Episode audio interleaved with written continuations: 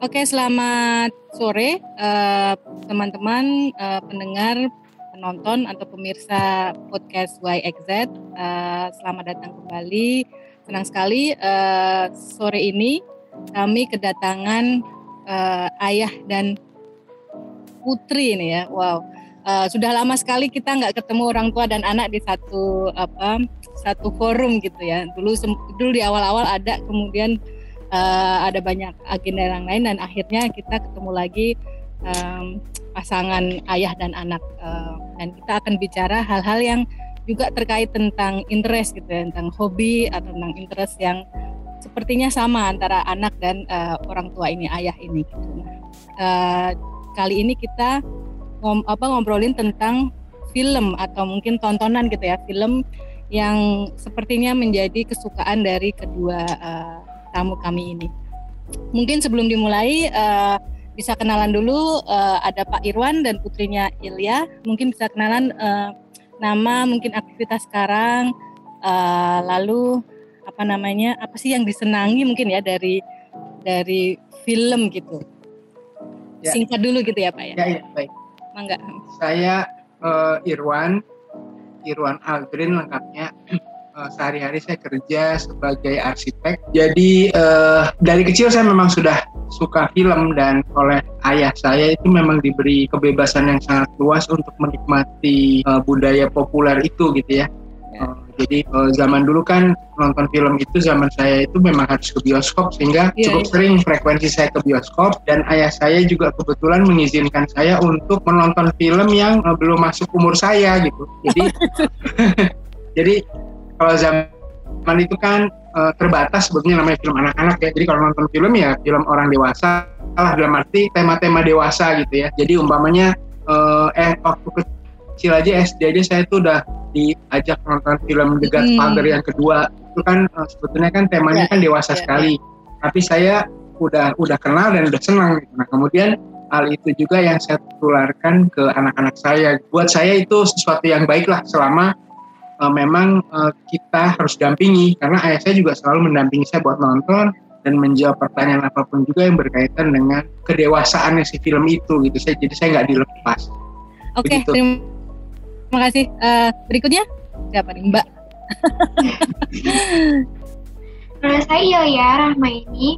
Uh, saya sekarang SMK kelas 11 jurusan broadcasting juga dan oh. untung banget itu juga ber, juga aku berhadapan sama hal-hal yang berbau dengan film ya dan kegiatannya pun juga sama kayak review film terus ya pokoknya disuruh banyak-banyak nonton film terus gimana caranya syuting gitu-gitu pokoknya jadi ya karena aku dari awal udah interest sama film jadi sekarang semakin interest interest lagi Oke, kelas 11 tuh berarti kelas 2 ya, kelas 2 SMA gitu ya. Ya, ya, ya, oke. Oke, nah mungkin kita mm, mulai dengan pertanyaan berikutnya Pak uh, Irwan atau mungkin nanti uh, Ilya ya. Jadi kalau tadi sempat Pak Irwan cerita background sebenarnya dari kecil sudah uh, nonton film juga gitu. Jadi itu kayak suatu yang kebiasaan yang ditularkan ke putra putrinya gitu. Lalu kalau buat Pak Irwan sendiri tuh film itu artinya apa sih Pak? Mungkin ini abstrak dulu nggak apa sih?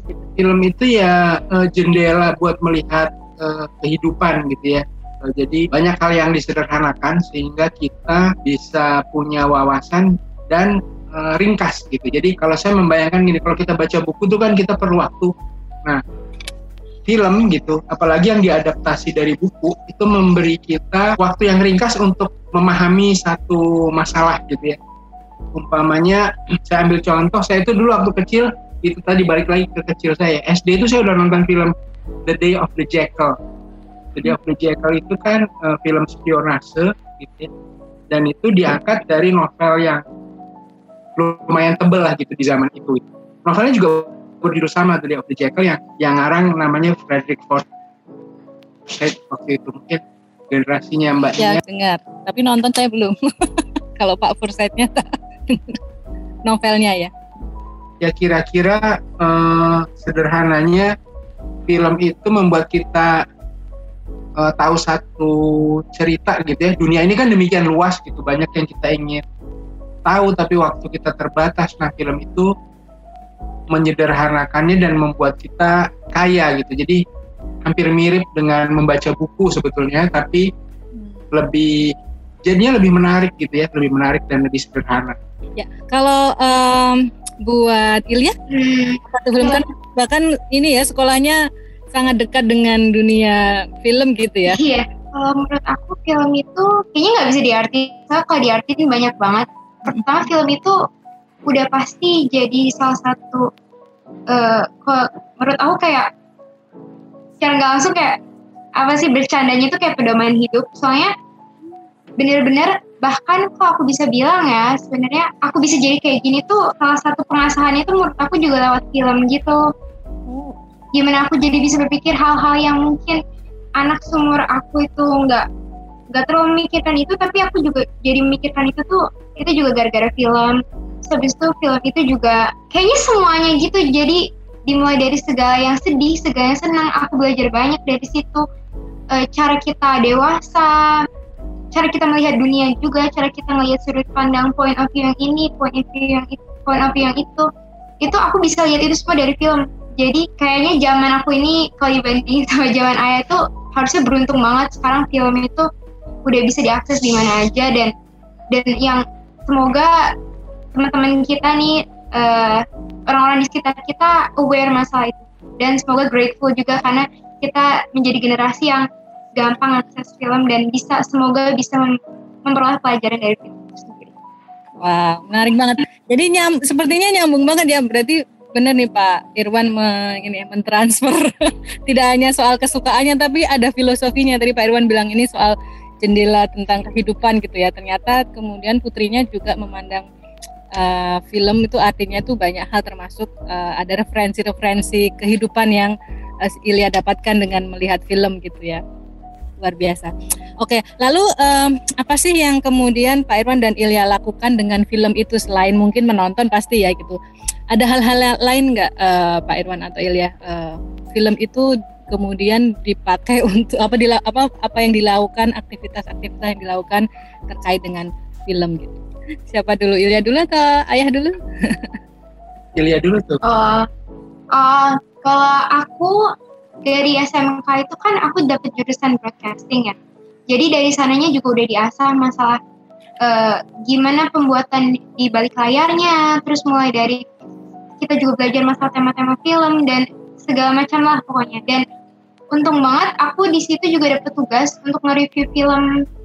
Jadi salah satu aktivitas yang lagi teman-teman uh, teman-teman jurusan aku jalani dan aku sendiri jalanin adalah yaitu kita disuruh untuk review film. Dan jujur aku dapat banyak sih dari kegiatan itu dan applause banget buat gurunya yang akhirnya ngelatih teman-teman yaitu teman-teman kita dan anak-anak broadcast ini untuk akhirnya semakin memahami itu loh. Dan semakin ayo kita tonton berulang-ulang film itu lagi dan kita jadi semakin paham lagi.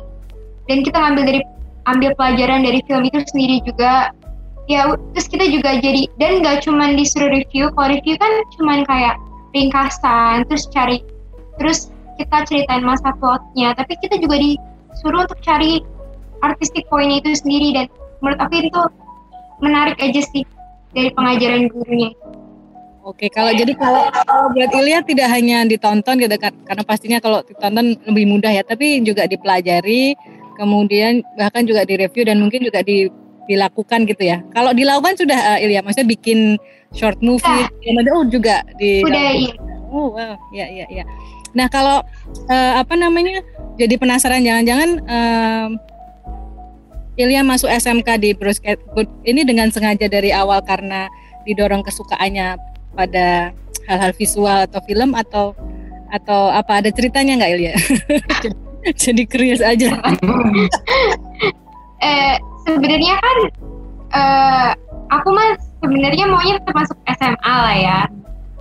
Maksudnya iya sebenarnya udah udah punya rencana untuk masuk SMA, tapi karena kemarin kan ada kericuhan dari PPDB itu, hmm. akhirnya ya udah gak apa-apa masuk SMK soalnya dan yang uh, beruntungnya adalah jurusan yang aku ambil emang aku juga suka sama jurusan itu dan sekarang aku gak pernah mikir kayak oh sebel juga ya nyesel juga masuk broadcasting enggak enggak juga malah dapat banyak banget pelajaran dan broadcasting itu sesuatu yang aku pernah bagi aku menarik dan apalagi kalau kita menjalankan sesuatu yang kita itu terus terang menarik itu kita jadi enjoy aja kan ya udah jadi akhirnya senang aja gitu mas tetap aja masuk broadcasting juga seru ya, ya. oh oke okay. ya dan memang jadi gampang jadi kayak ketemu ininya ya malah banyak hal iya. praktis gitu ya sekolahnya ya kayaknya lebih menyenangkan dari SMA oke kalau lalu kalau buat Pak Irwan uh, apa Pak Irwan yang Pak Irwan lakukan dengan film ya selain apa dengan menonton? Tadi kalau Ilya kan mereview bahkan me membuatnya gitu. Uh, kalau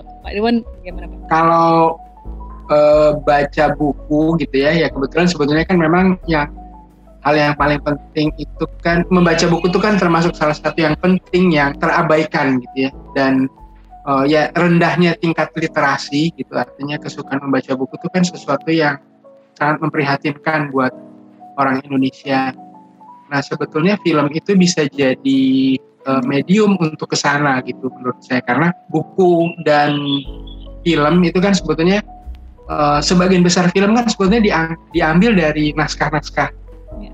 buku gitu ya naskah-naskah novel. Umpamanya katakanlah kalau kita uh, ya ini mungkin agak-agak agak keluar ya Mbak Nia ya tapi menurut saya erat kaitannya gitu dengan keprihatinan kita tentang makin rendahnya tingkat literasi dan akan makin turun karena dunia gadget gitu ya itu membuat kita uh, makin nggak nggak merasa perlu membaca buku.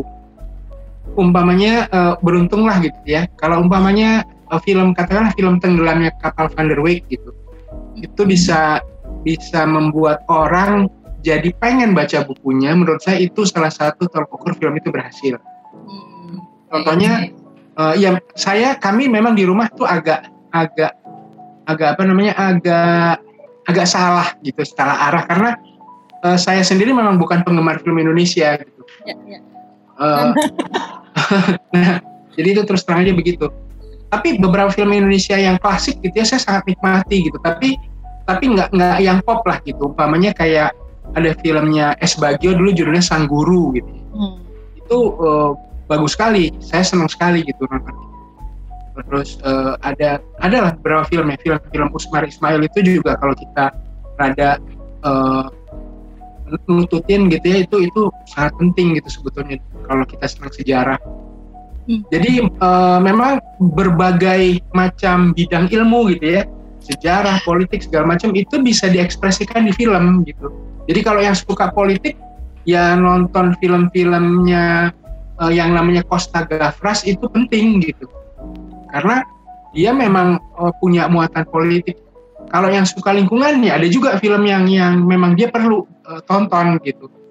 Jadi memang film itu luar biasa di situ karena dia memang jadi medium yang sangat menarik. Gitu. Nah balik lagi ke literasi tadi, anak-anak nih umpamanya uh, waktu SMP saya kenalkan film Gone with the Wind gitu ya. Hmm. Uh, kemudian mereka jadinya malah pengen baca bukunya dan mereka malah baca buku bahasa Inggrisnya gitu. Iya, iya. Nah, itu itu menurut saya salah satu parameter bahwa uh, berhasil nih gitu karena mereka jadi mau mau me, me, mencari sumbernya yang benar gitu ya nah itu kan itu kan sebetulnya di situlah ya mbak Nia mungkin mungkin juga sangat concern gitu ya soal literasi itu gitu mbak Wah menarik. Jadi uh, ternyata hmm, ini ya apa dimensi dari film sendiri itu ya tidak sekedar tontonan gitu ya. Tadi nyambung dengan arti film buat uh, baik Ilya sama Pak Irwan gitu ya soal ini kayak sumber belajar gitu yang ya. yang dimensinya ternyata banyak nggak hanya kita belajar sejarah kalau kita cerita apa lihat film lama tapi juga ada politik, sosial, lingkungan macam-macam gitu ya.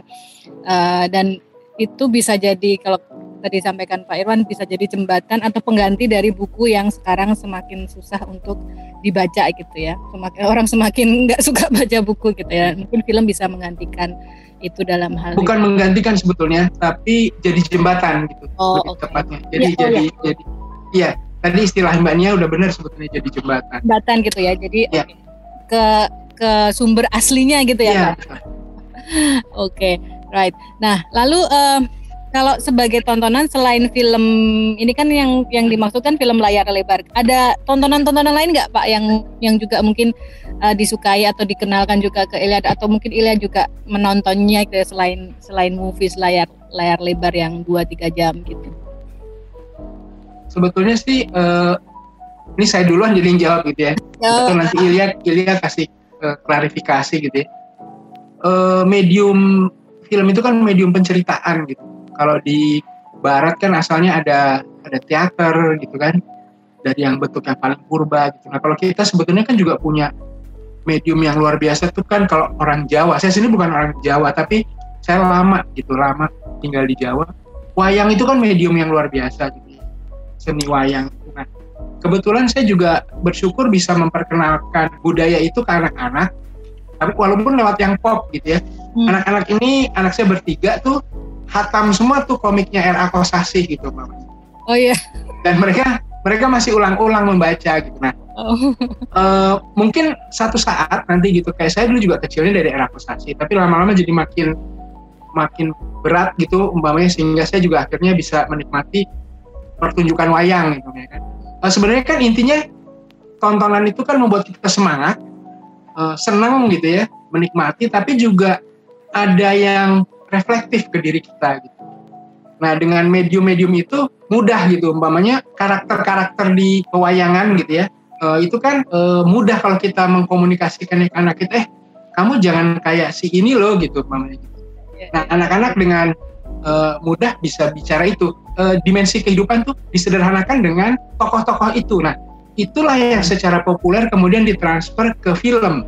Hmm. Jadi di film juga akhirnya muncul tuh tokoh-tokoh yang bisa kita jadikan medium lagi gitu ya untuk berkomunikasi. Kamu jangan seperti si ini ya. Eh nanti kalau ini jadi kayak ini loh gitu. Jadi eh, apa ya teladan betul jadi teladan gitu. Kalau yang baik gitu ya. Tapi juga teladan kalau dia jadi yang buruk untuk jangan di, dihindarilah tabiat itu gitu.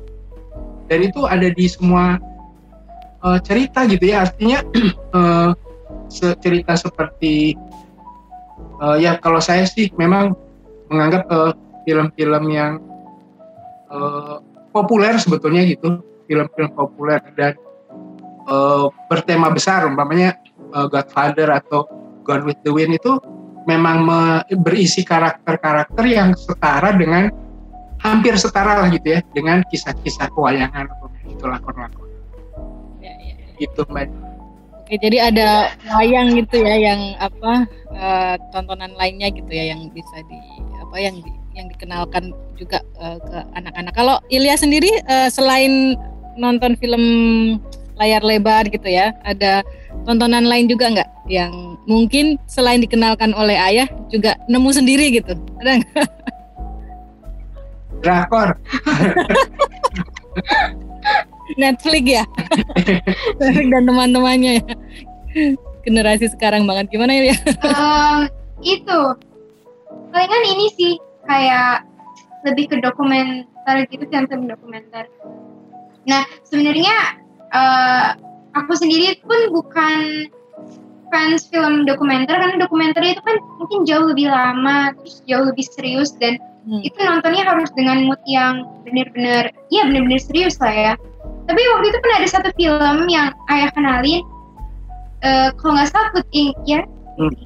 nah itu kayak cerita tentang ya masalah masalah dairy sih ya pokoknya masalah gitu masalah bagaimana kita harus benar-benar pay attention sama waste of food gitu-gitu. Ya pokoknya masalah kayak gitu. Nah itu menurut aku aku sejak itu aku interesting banget. Mulai cari tentang carbon footprint lah, terus masalah ternyata itu ada dampaknya juga buat climate change, terus masalah uh, ya masa dairy milk itu terus vegan, terus bagaimana animal abuse ini. Nah itu aku mulai tertarik sih masalah-masalah itu dan iya aku mulai tertarik masalah-masalah itu dan aku berharap teman-teman yang lain tuh juga mulai ayo kita pay attention lagi ke film-film dokumenter apalagi yang punya banyak pelajaran dan punya banyak nasihat yang sebenarnya generasi kita ini perlu banget. Apalagi masalah kita ini kan lagi climate change ada berita-berita masalah climate change kan. Dan aku harap iya teman-teman mulai aware masalah issues itu dan ayo kita sama-sama semoga dari film itu kita punya action punya kontribusi untuk uh, membuat dunia ini tuh semoga menghindari isu-isu masalah seperti itu. Iya iya iya. Ini ya apa namanya? Dan itu terkait dengan yang Ilya sampaikan di depan ya bahwa sumbernya sekarang tuh kayak unlimited gitu ya bisa yes. Iya. dokumentaris apa aja di Netflix aja banyak sekali gitu ya apalagi di tempat-tempat lain pasti juga ada gitu selain Netflix. Jadi uh, Netflix juga jadi tempat uh, media apa uh, sehari-hari Pak Irwan dan Ilya. Netflix juga tempat menonton. Nah, kalau saya sih agak masih agak kuno gitu. Jadi oh. kalau nonton itu saya tetap mesti download dulu gitu ya. Terus baru ditonton. gitu. Jadi nggak nggak nggak nggak yang bisa nonton online saya gitu. Oh iya di download dulu jadi oke. Okay. Emang ada ritual yang film banget kayak di bioskop gitu ya Pak? Iya. Yeah. online gitu streaming itu. oke. Okay. Kalau Ilya udah biasa ya? Eh, udah biasa. Ada streaming. di HP juga dilihat di HP atau khusus di layar lebar? Ya di maksudnya di laptop yang layarnya lebih lebih besar. Di HP nonton juga nggak film-film itu? Di HP nonton juga. Malah lebih simpel kan ya. Buat Pak Irwan gimana tuh Pak? Saya sampai sekarang lihat anak saya nonton film di HP itu ya kecil banget gitu. Nggak bisa saya.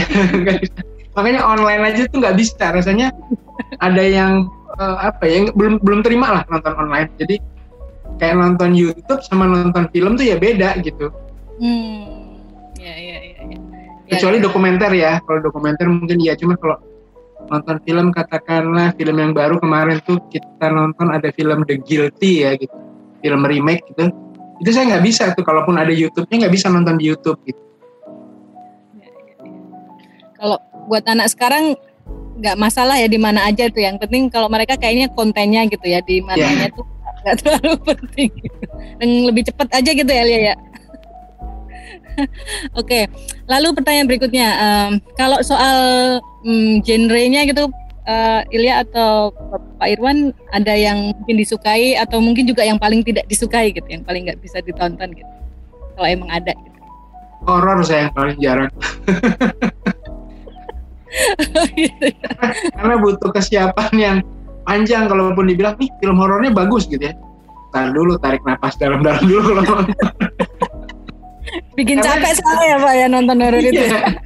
Tapi kalau yang lain siapa aja? Uh, ya bahkan dulu anak-anak itu waktu kecil-kecil aja SD itu udah saya kasih film Grease. Hmm. Dan mereka senang gitu. Jadi nonton sambil nari-nari gitu walaupun waktu itu banyak istilahnya yang dicepetin kan. Kan Grease itu kan sebenarnya kontennya kan banyak belum di usia mereka. Jadi saya dimarahin sama ibunya gitu kok. Cuma buat saya uh, apa keceriaan yang seperti itu tuh cuma ada di situ gitu ya apa boleh buat akhirnya SD mereka udah nonton Gris gitu jadi ya di Gris sendiri kan banyak adegan-adegan yang nggak nggak pas gitu sebenarnya ya ya akhirnya dengan cara tutup mata. Karena saya nggak bisa ngedit kan. Kalau saya kalau saya bisa ngedit sih saya sensorin sendiri. Adegan-adegan itu demi untuk mendapatkan itu satu satu film yang sebetulnya sangat ringan tapi buat anak-anak tuh buat anak-anak uh, apa menyenangkan sekali gitu. Kalau film favorit apa Pak so far? Macam-macam ya, macam-macam. Tapi saya belakang uh, terakhir ini sebetulnya, jadi saya lebih suka gini kadang-kadang nonton film itu karena uh, rada gitu ya, rada, rada, rada hardcore gitu kali ya. Walaupun nggak juga sih.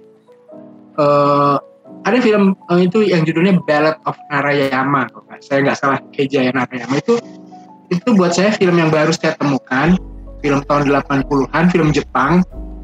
Tapi buat saya luar biasa sekali karena dia menceritakan uh, uh, cerita yang semi fiksi ya. Jadi bahwa uh, di umur 70 tahun gitu itu orang di Jepang itu ada satu satu daerah di Jepang yang membawa si anak laki-laki ini membawa ibunya ke atas gunung untuk ditinggal dan untuk moksa gitu.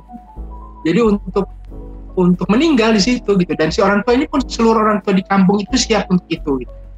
Nah itu yang yang saya waktu ya uh, selama ini kan taunya film Akira Kurosawa kalau film Jepang yang dalam ya. Ya. Ini film uh, saya pikir wah gila ini film gitu. Jadi uh, nontonnya aja merinding saya nonton dua kali. Uh, ya apa ya kadang-kadang begitu ya temuan-temuan yang nggak biasa gitu kan tiba-tiba kita ketemu terus uh kok baru tahu nih film nah, nah dunia film tuh banyak kejutan kayak gitu mbak yang yang menyenangkan gitu nah kalau mbak Nia sempet tuh film Ballad of Narayama itu mungkin orang-orang yang udah umur menjelang atau 50-an kayak saya nih yang bisa benar-benar menikmati film itu gitu.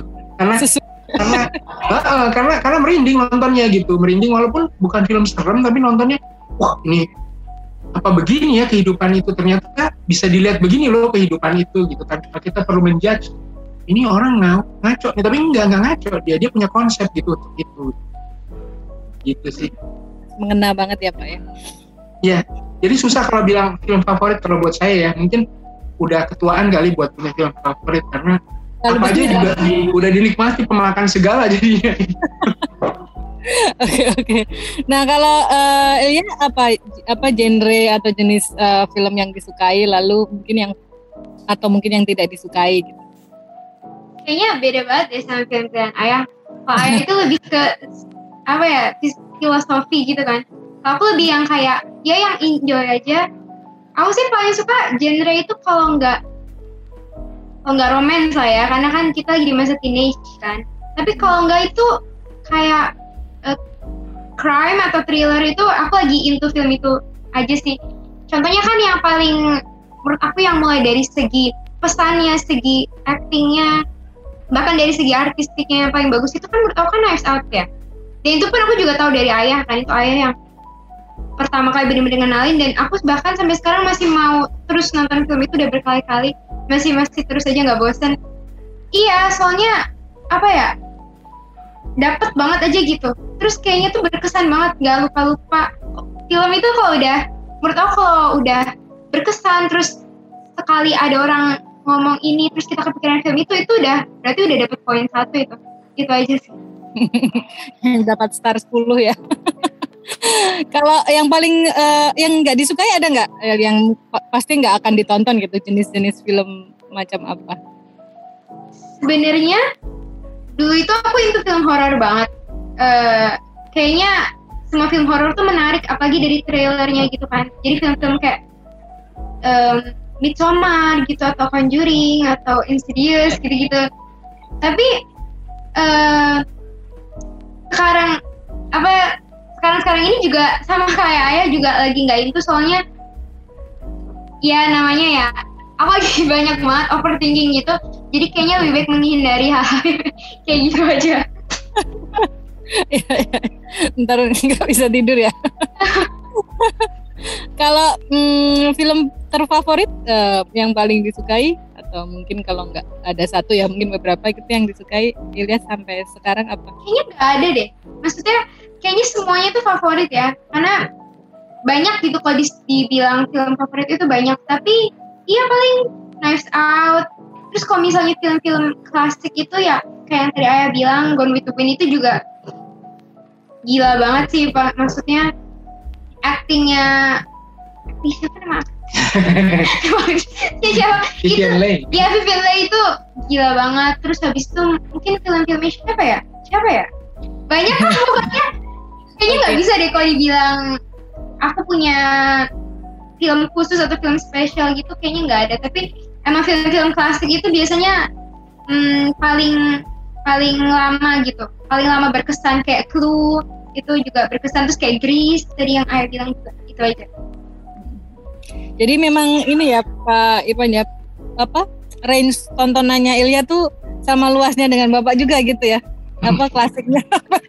Kalau Ilya juga lihat film-film yang tadi seperti yang uh, ayah cerita tuh yang Ballad of Nayarama yang aneh-aneh gitu yang unik-unik itu juga mm, suka juga. Enggak, aku belum nonton yang Ballad of Nayarama. Iya kan? Itu, uh, itu kan filmnya kayaknya filosofi banget kan ya menyiksa anak-anak. Gak mau mikir dulu. Ya. Film Jepang itu yang ditonton aja tuh yang samurai itu kira Kurosawa. Iya, Seven Samurai. Dan itu doang. Dan bagus sih tapi aku nggak into nggak interesting aja tapi emang itu emang bagus Nah, hmm, kalau film-film Jepang yang Kurosawa itu kan kayak filmnya panjang-panjang gitu ya, Pak ya, tiga jam, empat jam gitu ya. Nah, kalau buat Ilya sendiri anak sekarang kalau anak saya gitu ya, kalau udah diajakin nonton film yang dua jam lebih itu dia mikir-mikir. Kak Ilya sendiri gimana? Itu apa mempengaruhi nggak ke apa keputusan untuk menonton sebuah film apa nggak dari apa durasinya? Kayaknya enggak deh. Soalnya emang dari dulu pun Ayo udah ngasih film itu yang panjang-panjang kayak Con Me to Win itu sampai ada ininya kan intermissionnya itu kan sampai ada istirahatnya itu kan dan kayaknya itu nggak mempengaruhi seberapa enjoynya aku ke momen eh ke film itu deh ya kenapa? Mungkin aku nonton gara-gara mungkin mood. Mood itu juga berpengaruh banget. Kayak ada film nih bagus banget. Waktu itu kayak Star Wars aja tuh sebenarnya ayah itu udah ngenalin itu dari lama. Bahkan dari sebelum aku into Star Wars tuh Ayu udah pernah coba ngasih. Tapi waktu itu aku masih kecil. Jadi masih kayak masih kayak nggak tahu kebingungan ini film ini apa gitu. Tapi setelah akhirnya nonton lagi dan iya berarti ber, bergantung mood sih ya. Lalu kalau tadi nyambung dengan soal kejutan yang Pak Irwan cerita gitu ya soal sebenarnya kalau buat Pak Irwan dan Ilya sendiri itu sumber eh, gimana sih cari referensi gitu ya apa yang ditonton selanjutnya itu dari mana ya gitu. Lalu kemudian juga memilih yang layak ditonton itu juga eh, bagaimana kalau dari pencarian-pencarian gitu